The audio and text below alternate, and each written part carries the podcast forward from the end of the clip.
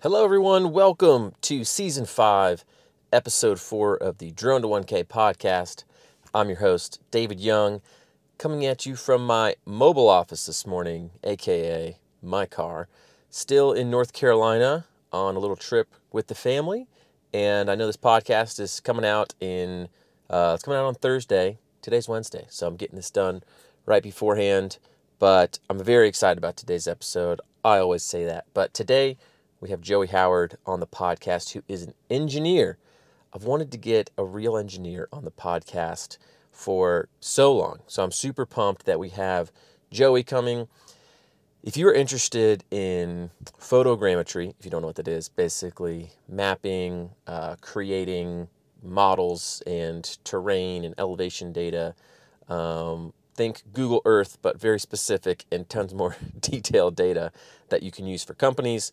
Uh, Joey does that. He uses LiDAR. He uses, like I said, photogrammetry, which is stitching a bunch of pictures uh, together to create um, accurate measurements and representations of what's on the ground.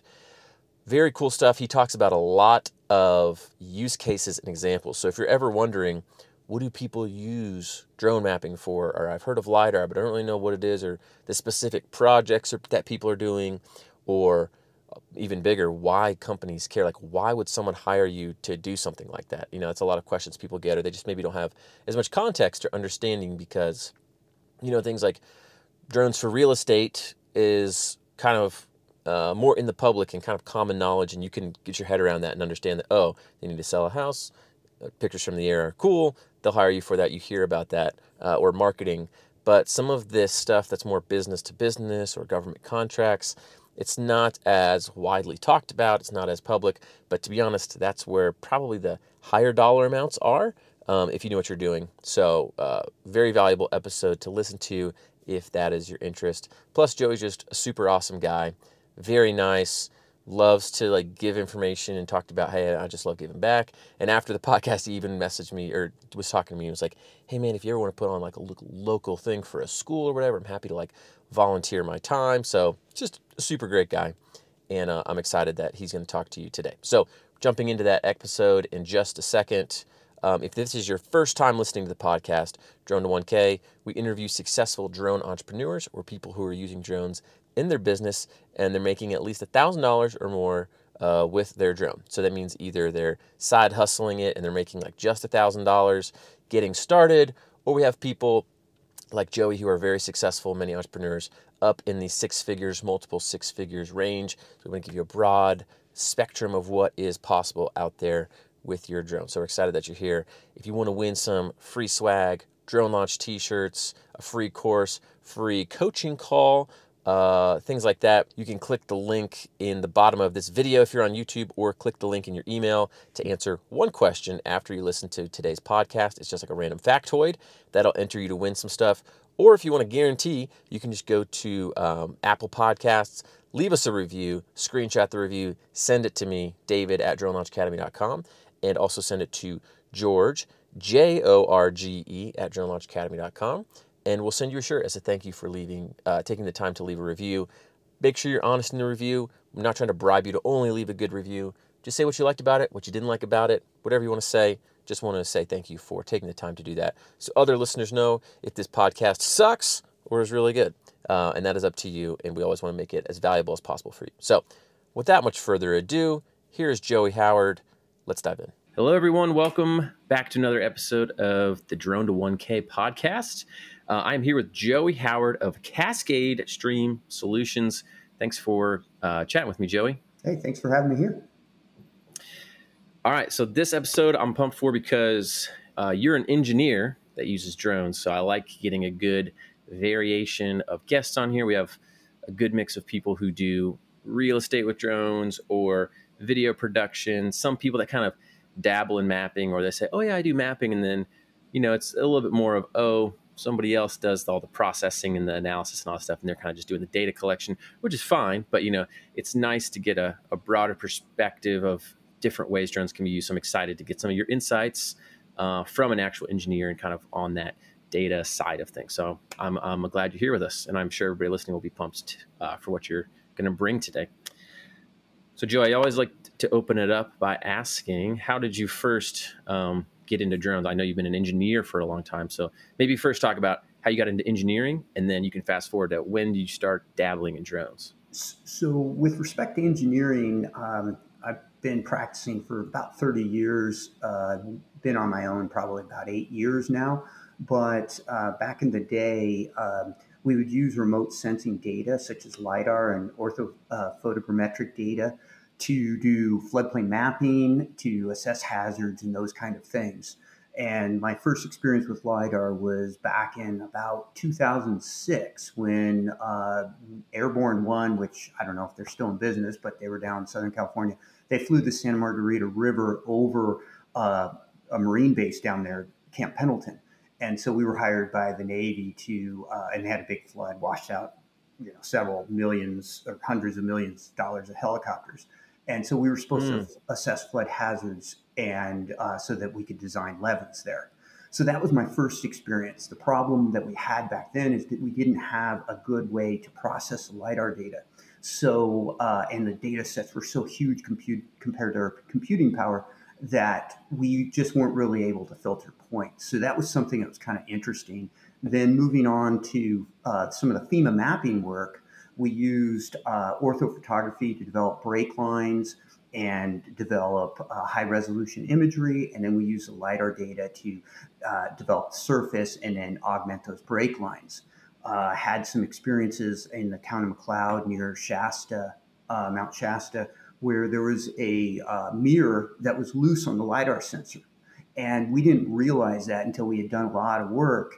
And um, and so essentially we found that out by testing it with ground data. So this is all to say that, you know, I had this background in remote sensing data. So when I went out on my own, um, I started, I got a P two, a Phantom two, and I started uh, looking at a one, pre-project conditions, getting aerial photos for that. They weren't ortho rectified photos.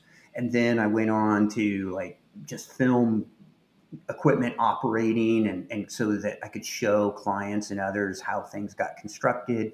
And then back before we had the F A A regulations, which I think are a good thing, so I'm not con- complaining about that. During a high, uh, I was flying up around a thousand feet during this flood, and we were able to see these flood zones, and just how the water was interacting with the floodplain. So that's, and then I gradually moved on from, uh, say that I got had a P three. That one before it had like the really good um, uh, obstacle sensing. I crashed that three times in the water and was able to re- resurrect that. Um, and then I had Mavic Pro, Mavic Pro two. I used Mavic Pro with Photo Recap, which is an Autodesk product, to develop ortho photos. Um, that was really susceptible to wind conditions and so on and so forth.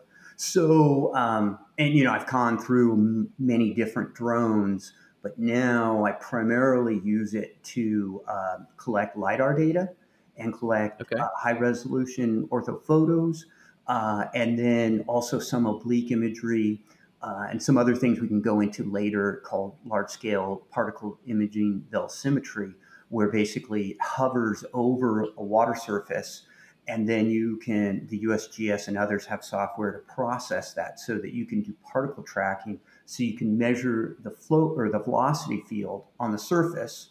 And then there's equations that give you average velocities, depth average raw velocities. So then you can calculate um, uh, flow, because so, you know that area times velocity equals flow. And so, sure. I mean, I know you know that, but I'm sure not a lot of people listening are going to be as, you know, uh, all your, uh, you're assuming a lot of knowledge of me uh, in this call, but I'm just going to let, I'm going to roll with it. No, I apologize if I use jargon. Please stop. Oh, no, me. no, no. I'm just saying, I'm just, no, the only, I will go back and I'll, I'll recap and I'll, I'll ask some of the pieces where I either, I'm, I don't know what it is, or I feel like other people, listeners might not know what it is, but okay. No, this is great so far. Keep going. I, I don't want to interrupt you. Oh, no, no, no. And, and that's, so basically I've had that experience. And so I wouldn't say drone or the use of drones are the exclusive part of my business, but they're very an important part of the business. And, and you've probably heard, like on a more somber note, Uh, some of the fires we've had on the West Coast, and mm. they've been dramatic. And locally, I live in Ashland, Oregon, and we had a fire that started three miles from a house. It burned oh. up uh, close to, I think it was over three thousand structures, and burned along the Whoa. Bear Creek Parkway. And so I'm working with um, with local entities to uh, collect both LiDAR and orthophotogrammetric data so that we can help rehabilitate this area. It was really devastating. And so yeah, that's a lot scary. Of my work that I'm doing now are on these burn areas. And some of the burn mm-hmm. areas, um, they're so hazardous because you can have tree fall that mm-hmm. uh, they don't allow people to get in there until they can clean that up. And so if you're going to mm-hmm. survey that, a lot of that survey work needs to be done remotely.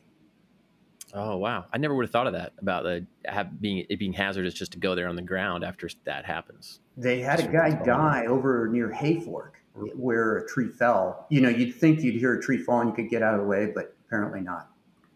Or not. Because it was just weakened from the fire and, and all I, that? Yeah, because basically, yeah, they're they're burned up depending on the intensity of the fire. Yeah. They burn really hot. They lose their stability. You get wind, or maybe another tree or branch falls against it and it goes down. So, um, so drones can be very useful in doing remote sensing, yeah. both for risk assessment as well as getting in there before other people are in there to make sure that people aren't being harmed. Yeah, that's really that's really cool, really interesting. I mean, not obviously the fire's not cool, but right, it's cool right. you can use drones for that. Yeah. yeah. Um, So let's, you know, I want to fill in some of the gaps for maybe, because we have some listeners that are probably familiar with la- mapping, LiDAR, photogrammetry, things like that. But uh, I know we have a lot of people who are, they're just, they're just dipping their toe in the water. So they probably don't know what all these terms mean. So uh, give a real quick explanation of um, what LiDAR is, what it does. And then maybe also when you say, you know, photo, you know, orthomosaic imagery, or, you know, whatever sure, sure. terms you like to throw around, maybe just give a, if you were explaining it to your ten year old nephew, what would you, what would you say? So uh, essentially orthophotos are a series of photos that are stitched together and the, they're rectified, meaning that the distances are, because if you have like a Phantom, whatever, and I'm, I'm it doesn't matter what camera you have, but even your regular cameras, you're going to have some barrel distortion. And so what yeah. the photos do is they have a certain amount of overlap, and then the software processes it and stitches it together. So like Google Earth, where you can measure the width of a street or something like that. And so you don't have that distortion within that photo. So, and photos get their light typically from the sun. So, you know, there's shadows and so on and so forth. LiDAR is, I'm going to botch this, but it's like light ranging and detection or something like that. And so basically yeah. it's a sensor that uh, sends pulses of light. They have returns, and then it measures different intensities of those returns, and they can be filtered to identify whether it's ground, whether it's a power line. I mean, it's not going to say power line. It's just going to give Sure, but you can interpolate it, yeah. Right. And, and you can filter that. And so they use some of this data for, uh, you can do power line surveys. Uh, they have software. Uh, there's Green Valley Industries. I think that's what they're called, G V I. And I'm not promoting any of this stuff. I do use some of the products. No, sure. But I'm just saying there's yeah. this software out there where they can use it for, foresters can use it for measuring the dimensions of trees, tree canopy size and whatnot. So when they're doing a forestry management plan, which I don't do, they can use this data to do that. Yeah, and, and so, then okay, yeah, yeah. Go ahead. No, I was no. Uh, you can keep definitely keep going what you're saying, but I was going to say also maybe uh, explain when you would use orthophotos versus LiDAR and kind of uh, what's appropriate for which type of situations, what you're trying to do. Sure. So in general, um, it depends on the sensors that you have. Uh, what I'm flying today for most of my commercial work is a D J I M three hundred with a P one camera. And uh, so basically at one hundred twenty meters, I'm getting a ground sampling distance of like one point three centimeters. So basically it, it picks up it, in like in areas, if I fly lower, it's basically the ground sampling distance is a factor of the height that you're flying at. Mm-hmm. So uh, like I had to fly under, I was near an airport and I had to fly at a certain elevation. I had to fly under uh, two hundred feet. And so my ground sampling distance was really, really tight. And so yeah. I pick up the rails of a shopping cart. Mm, and, yeah. And so the the reason you want photo is if you want to identify things based on that. You can also develop surfaces off that, but it doesn't penetrate through vegetation. So basically you're going to hit a leaf or a tree, but you're not really going to see underneath that. Whereas what LiDAR does is the general rule of thumb is if you can see either twenty-five percent of the ground, or if you're looking up, you can see twenty-five percent of the sky, you can generally get enough returns to get a surface. So then what you can do is you can get more of a three D image in terms of you can get the ground underneath the tree, you can get the leaves. I could email you some examples to, and then you could show other people, or I'm sur- sure people could Google it or use whatever browser yeah. to find it. But so the primary difference is LiDAR is going to penetrate vegetation in general better than uh, orthophotography. And you're going to get a more reliable surface in vegetated areas. There is software you can weed that stuff out and process it. Yeah, yeah. In general, that's no. Nice. Yeah, I think that's a I think that's a great explanation. I appreciate you breaking it down for maybe those of the uh, the listeners who may not be as familiar with that, because we get a lot of people, oh. here, like I said, who are, hey, they want to take real estate photos, but they're kind of interested in mapping or other stuff that drones can do, but they may be not as knowledgeable about about everything. Or you're going to you're going to add something? Oh, the, the other thing was that LiDAR produces its own light. So basically, mm-hmm. if you don't have to worry so much, like if you're collecting orthophotography, uh, you need to worry about uh, shadows and stuff like that. So like a cloudy day is a great day to fly for ortho photos. It might not give you the best looking photo, but it's going to dull those shadows. For whereas the data with LiDAR, you, need, yeah. you could fly theoretically at night, and you know if you're flying uh, a drone, you obviously need to have uh, variance for that. Right, right. No, that's awesome. Great explanations. I think it's super helpful. Um, so let's dive into, you know, going back into when you were. So you were using a Phantom two, which you're like a you're like an O G drone user then. If you started using them back then with I your uh, with your engineering stuff. Yeah, it means you're old. No, you're not old. Um, so when as you were as you were implementing them in jobs, you said you first started off kind of using them to like survey the sites. Um, maybe walk through. I think people would be normally I just go through and just get people's stories, and sometimes it's like, hey, how'd you get these clients and this and that. But I feel like um, for our conversation, I think it would be helpful for people to hear all a lot of different ways that you're using drones and cool projects and things you've worked on. Um, so they can get kind of get a taste of all the different cool things that drones can do in engineering or surveying and, and using LiDAR, all that great stuff. So um, maybe can you think of a one of your favorite examples maybe of when you were using the drone for um, getting ortho photos, and maybe walk us through that project and how you got the data and what you were looking for, like what problems were you helping solve with that, with those projects? Sure. So um, I, I think... the highest uh, pucker factor is when you're in hilly terrain with mm-hmm. large trees, because um, I use uh, what's termed terrain following. So basically mm-hmm. it has the flight planning software. First, let me say that in many cases when I'm collecting LiDAR, well, actually when I'm collecting LiDAR, I am not controlling the drone, except for mm-hmm. taking off and landing. I'm doing yep. some calibration patterns, and then I'm doing some calibration patterns at the end, and I'm trying to bring it down smoothly because there's an inertial measurement unit in there that you try to keep that thing steady, because if you do mm. certain things, it's going to mess up your data. So, um, so I pre-plan those flights, and then I upload it to the drone, and then I just make sure that I'm not going to crash into anything. Um, yeah. So what software are you using when you do that? So there's several different types of software. You can use D J I Pilot, but mm-hmm. you have to, they call them D S M or digital surface models, and you have to bring those mm-hmm. in. I, the, I typically just use U G C S, which is, mm-hmm. uh, oh gosh, user, uh, ground control software or something like that. It. There's user and their ground control and their software in there. And so I use that, and it's a pretty good software. It's not cheap. You know, it's, I think you're paying, mm-hmm. you know, fifteen or eighteen hundred bucks a year for it. but it's a really good software. It does a great job because when you're collecting this data, and I know, no, I'm getting off the topic of what you were saying, but no, it's good.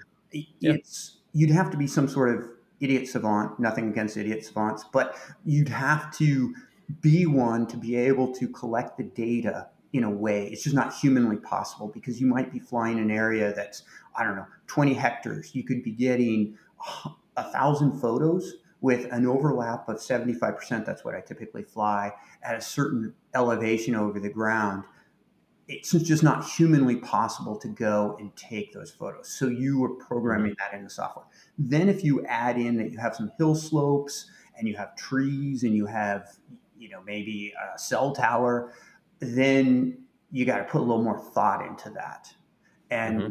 and that's where I think, for me, the major concern comes in. Most of my areas I fly are fairly remote, so I don't have to worry about that stuff. Um, yeah. I mean, the hill slopes and the trees I do. So, sure. um, oh, go ahead.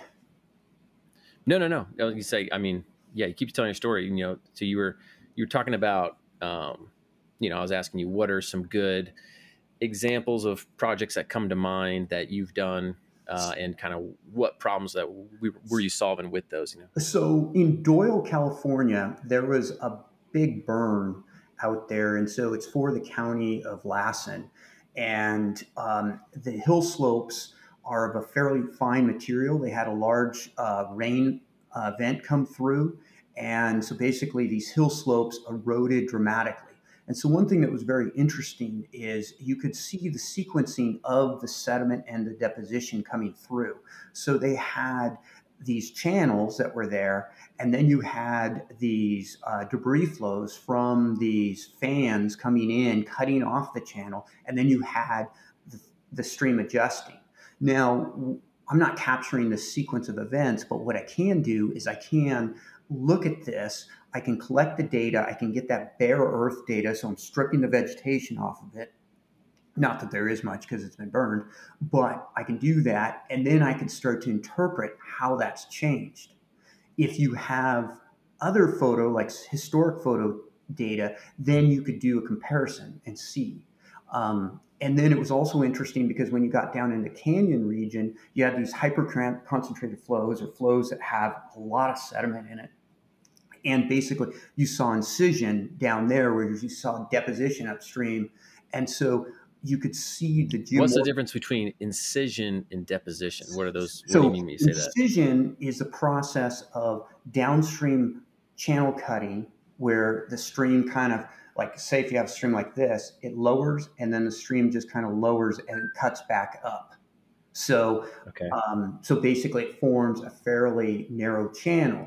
When it does that, it confines the flow, causing very high shear stresses within that narrow channel. Whereas if you had a channel like this, the flow is going to have less energy to pick up particles. Whereas when it goes to oh, I see. This, it's going to have gotcha. Much higher. It's deeper. And so, gotcha. Okay, yeah. So, uh, and I could make a bird, and I can like. you know, but anyway, but sorry. For my- those of you only listening to the audio version, he's, he's exactly he's, he's really confused. But basically, if it's if it's flatter, it's not going to pick up as much particles. Whereas if you have like a deeper channel, it's, exactly. it's going to have a lot more force to pick things up. Yeah. So um, sorry, sorry. Yeah, no, but not to get into too much jargon or whatever. But the main thing is it allows one to do interpretation of the surface and to see those changes in the surface. And so I found that very interesting. Uh, the other thing is they plan on doing restoration for this site. So basically it was a mitigation site. It was a wetland mitigation site. So, so now the thing is, how do we control sediment into that area? So we have this data where we can look at it and we can look at where the sediment sources are and what we might want to do to control those sediment sources. The other thing is we can come back in time, in maybe, I don't know, next year.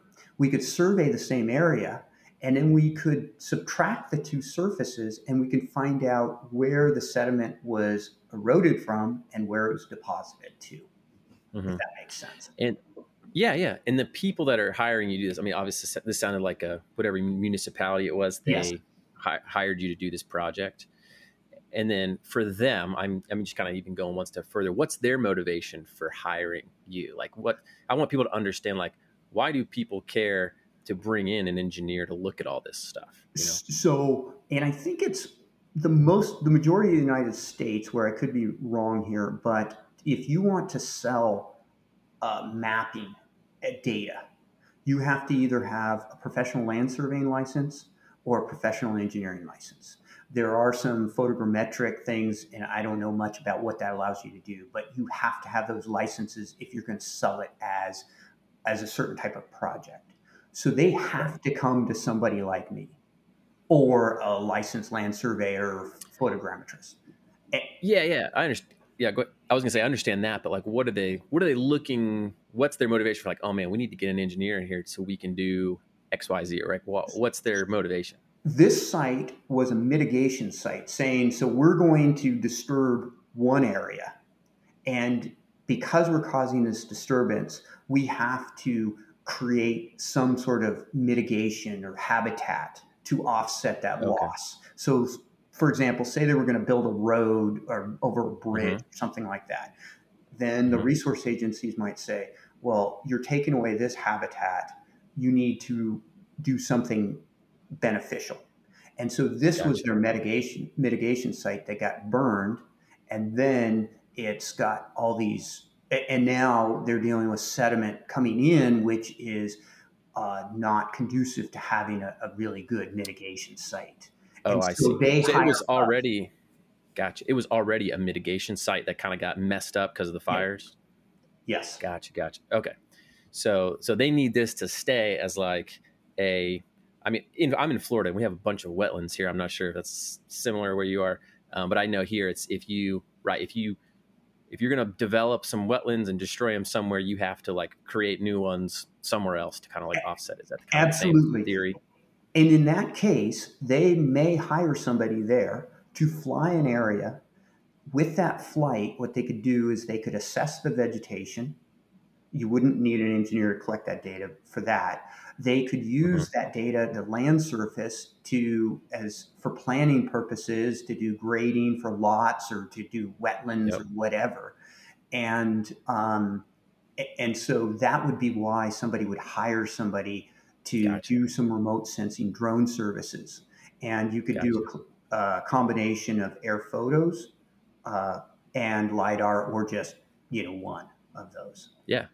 Yeah. No, it's super helpful because it's just like, you know, these aren't as mainstream of problems that everyday people would see, right? Like you can easily comprehend like, oh, real estate agent needs photos for a house because everybody sees houses for sale. And like people know that that exists, right? It, it's easy. It's very visible. Or like, marketing, video production, it's it's easy for people to comprehend. But some of this stuff where it's, you know, government governments or municipalities asking for, you know, data that's maybe a little more technical and specific, a lot of people would just never know that that stuff existed or that it happens or anything like that. So I think it's helpful let, kind of yeah let me give you a, a more conc- or another concrete example. Yeah, that'd be great. Yeah. If we have uh somebody who wants to develop near a stream or do something. Mm-hmm. So in this case, I have a project in Oregon where we removed a dam. So FEMA, okay. Federal Emergency Management Agency, is requiring us to do a letter of map revision saying that the floodplain has changed by X amount because of these activities. Um, mm-hmm. And so what I did was I flew it, and I had a pre-project condition and I had a project condition. And that data, that topographic data that I got from that remote sensing, I used to develop a hydraulic model, a numerical model that models water surface elevations. And I okay. and so I used the remote sense data the to to develop that. And uh, so that would be a common a- application. Uh, drones are really good at the small scale. If you were going to, say, map a very large area, and by large area, it would be, you know, square miles or something like that. Yeah, um, yeah. The typical quadcopter is probably not going to be the right tool. You're going to want something different. Right. In those in those instances, are you finding companies that have like airplanes or helicopters? Who's what kind of aircraft yeah, is typically so, doing that kind of work, or so satellites? A company on, I think they're across the United States, but Earth Data, I believe that's what they're called, and they have an office out of Eugene. So I'm working somewhat on the climate dam removal project. and I don't know if you've heard of that, but it's a big project on the West Coast where they're going to remove three of the largest dams in the world. And oh, wow. um, and so they flew, I don't know how long it is, but oh, like one hundred eighty miles of the Klamath River. And they flew okay. it with green LiDAR, and which allows you to penetrate a certain depth into the water. And that depth is okay. determined by the opacity or the turbidity of that water. And so something like that, one couldn't do. Or, right. Yeah. And so. It would take you forever with a drone. Yeah. Yeah. Take you forever. And so they did that. And I don't know what that project cost, but there are probably fees for that were in the order of millions of dollars.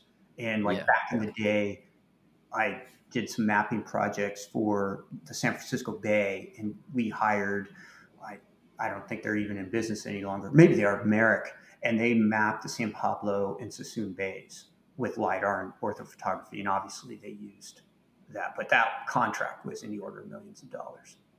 Yeah, sure, sure. And I'm guessing, well, you know, when someone's using an actual aircraft and huge sensors like that to map, obviously those are going to be more expensive, which is probably why drones have become much more popular, right? For the smaller scale stuff, because it's so much cheaper and easier and faster, right?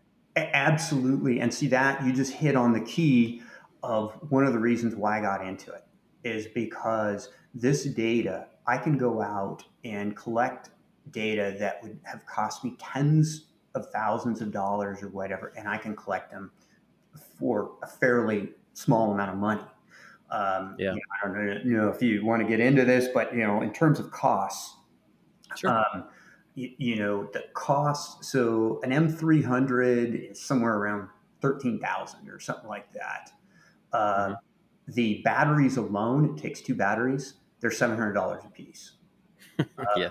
So, you know, how much I, flight time will that give you on that? Uh, so it depends on the payload. With the P one, which is a, a camera, it's a full frame camera, that will give mm-hmm. me about a little over like thirty-five minutes. I mean, there's always that one thing about like, you don't want to come down with five percent of battery, right? right? right. You know, yeah. so there's that aspect. Yeah, yeah, yeah. Sure. And then with the LiDAR sensors, I would say I fly probably no longer than twenty-six minutes will be what the flight plan says. But mm-hmm. I'm doing a pattern to calibration pattern at the beginning and end. So it might be thirty minutes. And, mm-hmm. okay. um, and so, but then, you know, you figure like a P one camera, I don't know what the going rate is now, but it's like six thousand five hundred dollars. So pretty soon, like I just got into LiDAR, and I would say I've probably spent around seventy thousand dollars. Um, on the LiDAR? Well, but see, the LiDAR unit's not that much. I mean, it's maybe nineteen thousand dollars or so, but with okay. the training, but then you got to get storage systems. You got to get a compute, mm-hmm. upgrade computers. Now you're talking terabytes of data. So then you oh, have just so much more data, so much more processing. Oh yeah, like I just kind of like skim through here, and and the, like the stuff. There's flight planning software. There's processing mm-hmm. software. There's all unique to LiDAR. You're saying? Yeah, I mean, but the seventy thousand allowed me to to do that capability, yeah. and that probably yeah. included the P one. Yeah, and I just looked up P one's like a little over six grand. Yeah, yeah. I mean, they're great cameras. They're, I'm sure yeah. there's other competitors have great cameras too, but that's a great camera. Yeah, yeah, yeah. No, okay. So you're you're seventy grand. That's all in with your M three hundred, your P one, your LiDAR sensor, software, some training, all that stuff. And I upgraded two computers, so that includes maybe oh, fourteen thousand yeah. in computers. Fourteen thousand uh, in computers. Well, I mean, man, that's you're like a workstation. So yeah, yeah. No, I'm just saying that's those are must be some sweet computers. Uh, they're, I mean, they're pretty fast computers, and yeah. um, I mean, but you could spend, like you said, you have tons of storage and stuff too, right? Yeah. Oh yeah, I have like forty-eight terabytes. Oh my but, goodness! Wow. But the problem is that you have backups, so it's not like you have mm-hmm. fully that amount of data. Um, sure. There's just a lot uh, of software and stuff that goes along with it. And mm-hmm. uh, I'd be more than happy to list out, you know, some of the software I use and what I use it for, or processes, if you think that's helpful. Um, but I think somebody can get into it reasonably inexpensively. Like a Phantom four is a great yeah. drone. I mean, I think they're going to mm-hmm. replace it pretty soon. I had a Phantom four R T K. They're great mm-hmm. drones. Uh, the the only issue is the camera is only twenty megapixel with, I believe, a one inch sensor, and yeah. so it, it doesn't give you the resolution. It, well, not at the same of the as the P one, but for if you're yeah. if you're closer to the ground, it probably does okay, right? Oh, it does a great job. The other thing yeah. is with a bigger platform like the M three hundred, um, mm-hmm. it's more stable in the wind. So, mm, yeah. so you can fly it in different conditions and get better uh, accuracy. Um, yeah. And so, yeah, but you can do a lot with a P four and yeah. you don't even need the P four R T K. Yeah. Well, let's talk about the R T K for a second, if you don't mind. Um, you know, what, Well, first off, can you explain R T K, P P K, some of that stuff to uh, our users, to your ten-year-old nephew again? So essentially what R T K does is it's real-time kinematic, uh, that's what it stands for, adjustment. So basically you have a base station, which is collecting satellite data, and then you have a rover that is getting corrected information from the base station. A true surveyor would just like probably is just shutting off the podcast at this point. But but no, that's listen, essentially that, what there might be. There might be one or two. It might be a few surveyors, but there's a whole lot more people who are just here to, you know, general population gather information. So talk to them. So so that's essentially what R T K is. P P K is post processing that kinematic data. So basically, what that means is that the base station got a file. And then like for a LiDAR unit, you're not doing real time, you're post-processing that. And so what you'll do is you'll have a file in whatever craft that is associated to time with the collection of that data. It could be LiDAR data, or it could be uh, orthophotos, or I guess any sort of data. And then it, and then it's on the same satellite time. So then you go back and at, this is why you want big computers or powerful computers, is then now it's processing all that data. And and then it's tying that so it's spatially correct, if that mm, makes sense. Okay. And so yep. like you look at a LiDAR sensor, and depending on your sensor, you could get two hundred points per meter. So it's correcting all those points so that they're within mm. a few centimeters.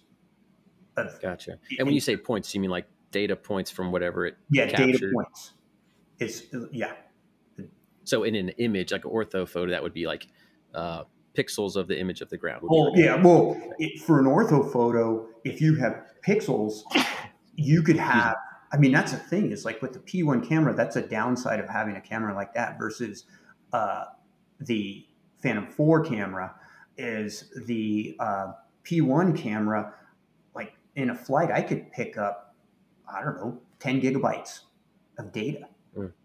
And then when you post-process that, then you come down to an mm-hmm. eight gigabyte thing.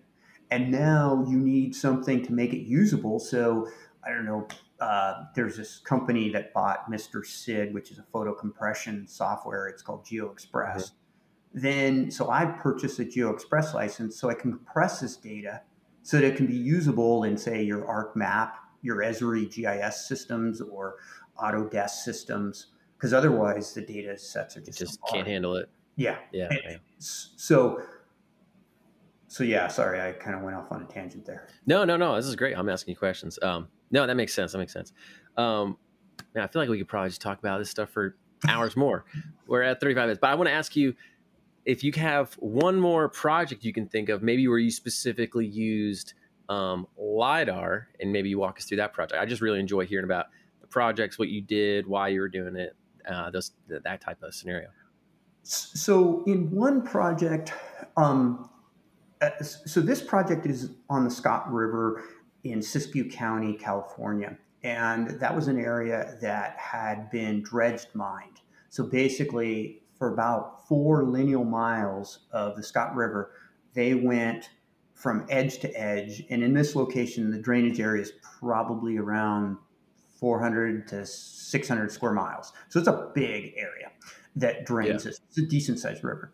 And the Scott River watershed is probably, you probably haven't heard of coho salmon, but coho salmon is a, is an endangered species. and or maybe it's just list or it's threatened, but it's it's basically a species of interest. And so a lot of money, that's one of the reasons why the climate dams are coming out. So in this area, it's just been denuded because of this uh, gold mining activities. They just went up and they basically turned the river upside down. So what we did was we put in some habitat structures, some large wood structures there to create habitat. There happened to be a large fire upstream. And so what we've been using LiDAR data for is to track the progress of basically how we've seen uh, the morphology or the ground around these structures change, plus how we've seen the fine sediment deposit. And so we take photos over time. The other thing I guess would be maybe more interesting is, um, so on Mount Shasta, there is a, uh, well, one particular debris flow that is threatening the town of McCloud and the town of, uh, uh, the water supply for the town of McCloud. So one thing okay. that we're doing, and so a debris flow, uh, it's kind of instigated by glacier melt. And so as okay. these glaciers on uh, Mount Shasta melt, they cause these debris flows, and it's just mud that flows uncontrollably across the surface. Mm. And so what okay. we're doing is we're using LiDAR to fly and sense where the debris flow is, and we're coming back annually to see how the de- debris flow has moved, as well as what the mitigation measures have done. So like basically gotcha. What they're trying to do is dig a channel downstream, that word incised, to create an incised channel, so the debris flow will preferably or flow into that. And they and control it away from whatever the water supply is. It, of this from town. The water supply and the town. Gotcha. So, okay. So yeah, that I think is a pretty interesting example, or at least for me. Uh, other yeah, no, I think that's...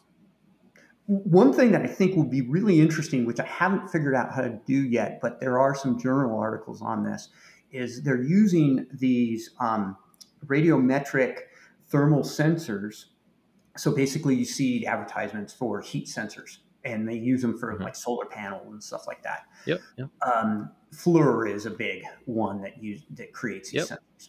So one of the things that they've done in Australia and some places in the United States, but it's not commonly practiced, is to fly these areas so that you can get temperature maps of streams and riparian areas. So basically you can see how the microclimates due to the vegetation, they also are able to s- sense surface temperatures of the water. So you can see mm-hmm. where there's cold seeps that might be important for, in our case, coho salmon, um, where mm-hmm. that cold is because water temperatures can become lethal when you get above, I think it's like twenty some degrees C, twenty-five degrees C becomes uh, okay. lethal for them. Lethal but at any rate, you can see this. And and so it's it's a pretty cool thing. And that's something that I'd like to figure out how to do, but it becomes very complex in terms of uh, the thermography, which I don't truly understand all the complexities of it, but you're sensing through the atmosphere and mm-hmm. through that layer of air and then down there. So there's some calibration activities. But suffice it to say is I think in the near future, there will be looking at using that in post-burn areas and the importance mm. of riparian areas in these things and how restoration activities help to change this. And remote sensing, I think, could be a, a very important thing. Yeah, no, that's really interesting. When you say riparian areas, what does that mean? So that would be... Uh, trees, and the botanists are going to be plugging their ears now, but it, it's basically trees that grow around streams. And so okay. that are getting that kind of flow or that subsurface flow, and are kind of being fed by that. And by the water, yeah. Like pine trees in general, I'm sure in Florida it's different, but are more of an upland plant. And so mm-hmm. that would be like an upland, but then an, a cottonwood tree and on the West Coast, or alder, that would be riparian tree. And they gotcha. Offer okay. a bunch of things such as shading. So they keep stream temperatures down. They provide nesting habitat and so on. And, and when they fall, they provide, uh, when they, you know, uh, micro and macro invertebrates and other bugs and stuff can eat them and, and, and, you know, goes into that whole circle of life thing. Yeah. Yeah. Yeah. Oh, that's awesome. Um, man, I, again, I feel like we keep talking about this. I love hearing these examples and stuff. And I think it's helpful, again, for people listening to understand maybe a world that they're not exposed to that often is, hey, you know, like, here's all the different cool stuff that you can use drones for. Here's how it can help people. Here, you know, like, it's keeping people's water supply clean. It's helping make sure places are safe before people start going in there in burned areas. It's like a lot of really interesting applications that you're doing that, yeah, people probably just never hear about. So um, and, and, really glad you come on. I know we're running short on time, but real quickly, one of the things go, that I've yeah, go go ahead, please. Is that I think it's important to figure out why you're interested in drones, and no judgment. Some people just may really just enjoy flying the drones. Some may enjoy other things, or some may evolve to enjoy other aspects of it. But to me, and I think especially for the younger generations out there, if you get some technical background where you could use it, say you become a forester, you become an engineer, a land surveyor, or environmental scientist, where you can use this data, then I think the world is really going to open up to you. The other thing that yeah. I think is important is that it's good to have a basic understanding of geodetic systems, meaning kind of how we uh, assign coordinates to the Earth's surface and how we define that surface. And, and so having some basic understanding of that and vertical datums. I think your training, which I very much enjoyed and benefit, the Part one oh seven training that I took from you guys, that was instrumental in making me legal and being able to allow me to do this oh, awesome. at a professional level. So I appreciate that. I didn't that. realize that you had taken our, I didn't realize you had taken our course up until now. So no, I did. I did. And, and I appreciate that. And I think you guys offer an excellent course. And so that kind of training is critical. There's also other training that you may or may not offer about how these things work and how to operate this equipment.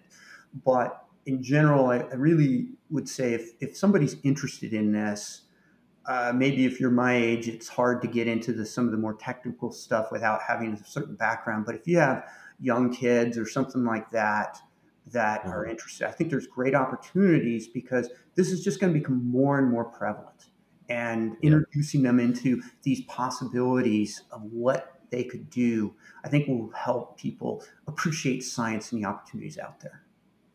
Yeah, no, I one hundred percent agree with you. And I, I keep seeing things pop up, too, in kind of the same space where I'm not sure if you've seen.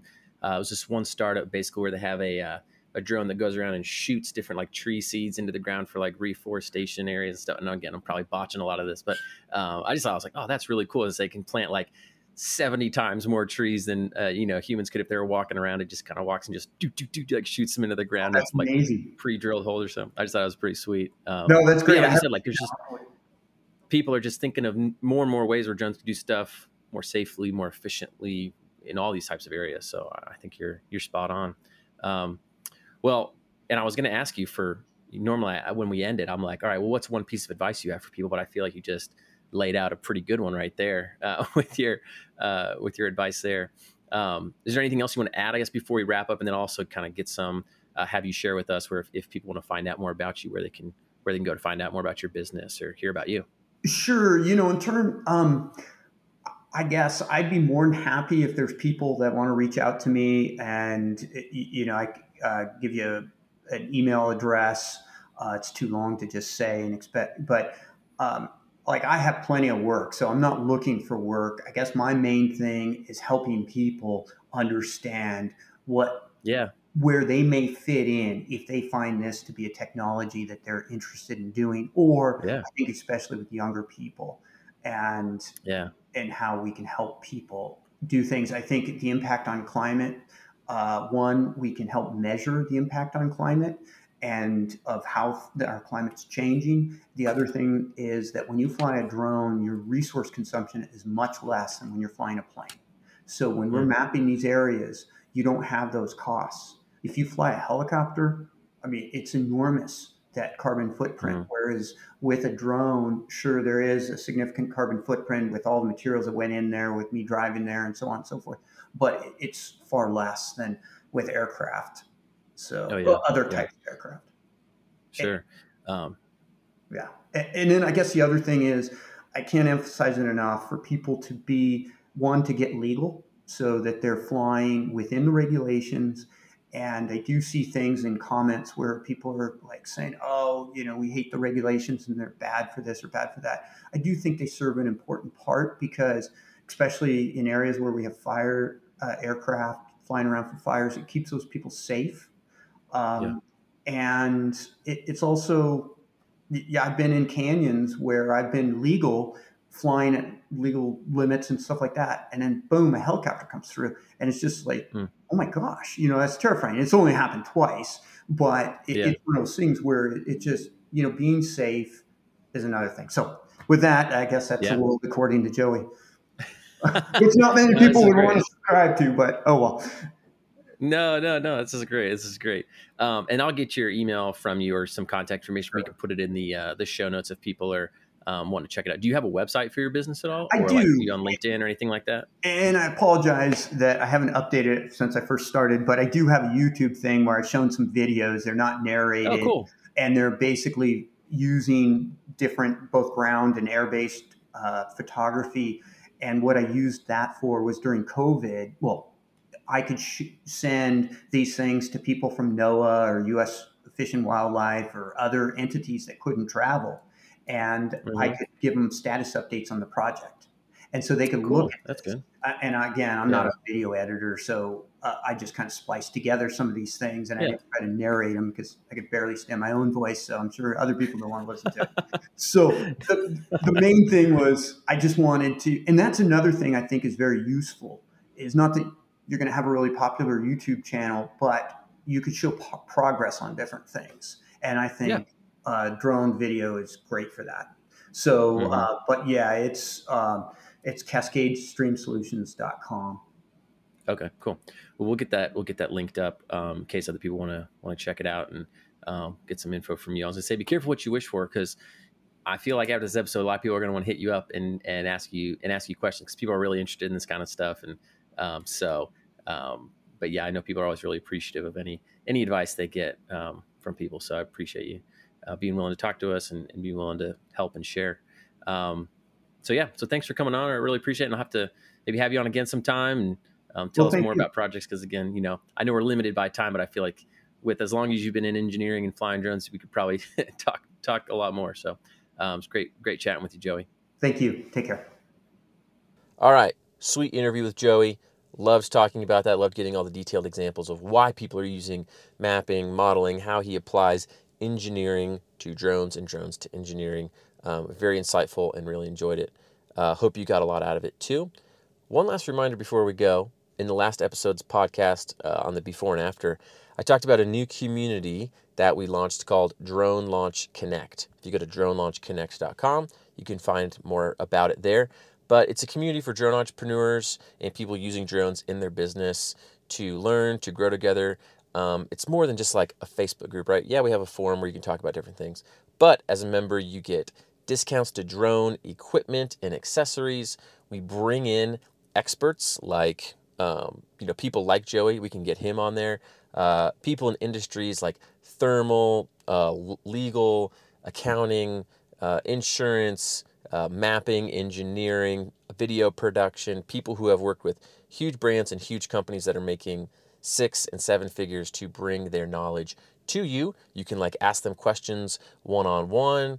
Uh, we have pitch practice to help you pitch and build your business. We have stuff for total drone newbies, different sessions. We have happy hours where you can just hang out. So it's a great place to get to know people, um, save some money, uh, and just be a part of an encouraging drone community. And you can start for just one dollar. one dollar for the first month just to test it out. Um, we're going to close the community at the end of August, I believe, um, and build it just internally with those members. So if that's something you're interested in, check that out, or email me at david at drone launch academy dot com. If you got more questions, you can email me at david at drone launch academy dot com. We can get you to the right spot. All right. Thanks for listening to the podcast. I'll see you next week with a new episode. Take care.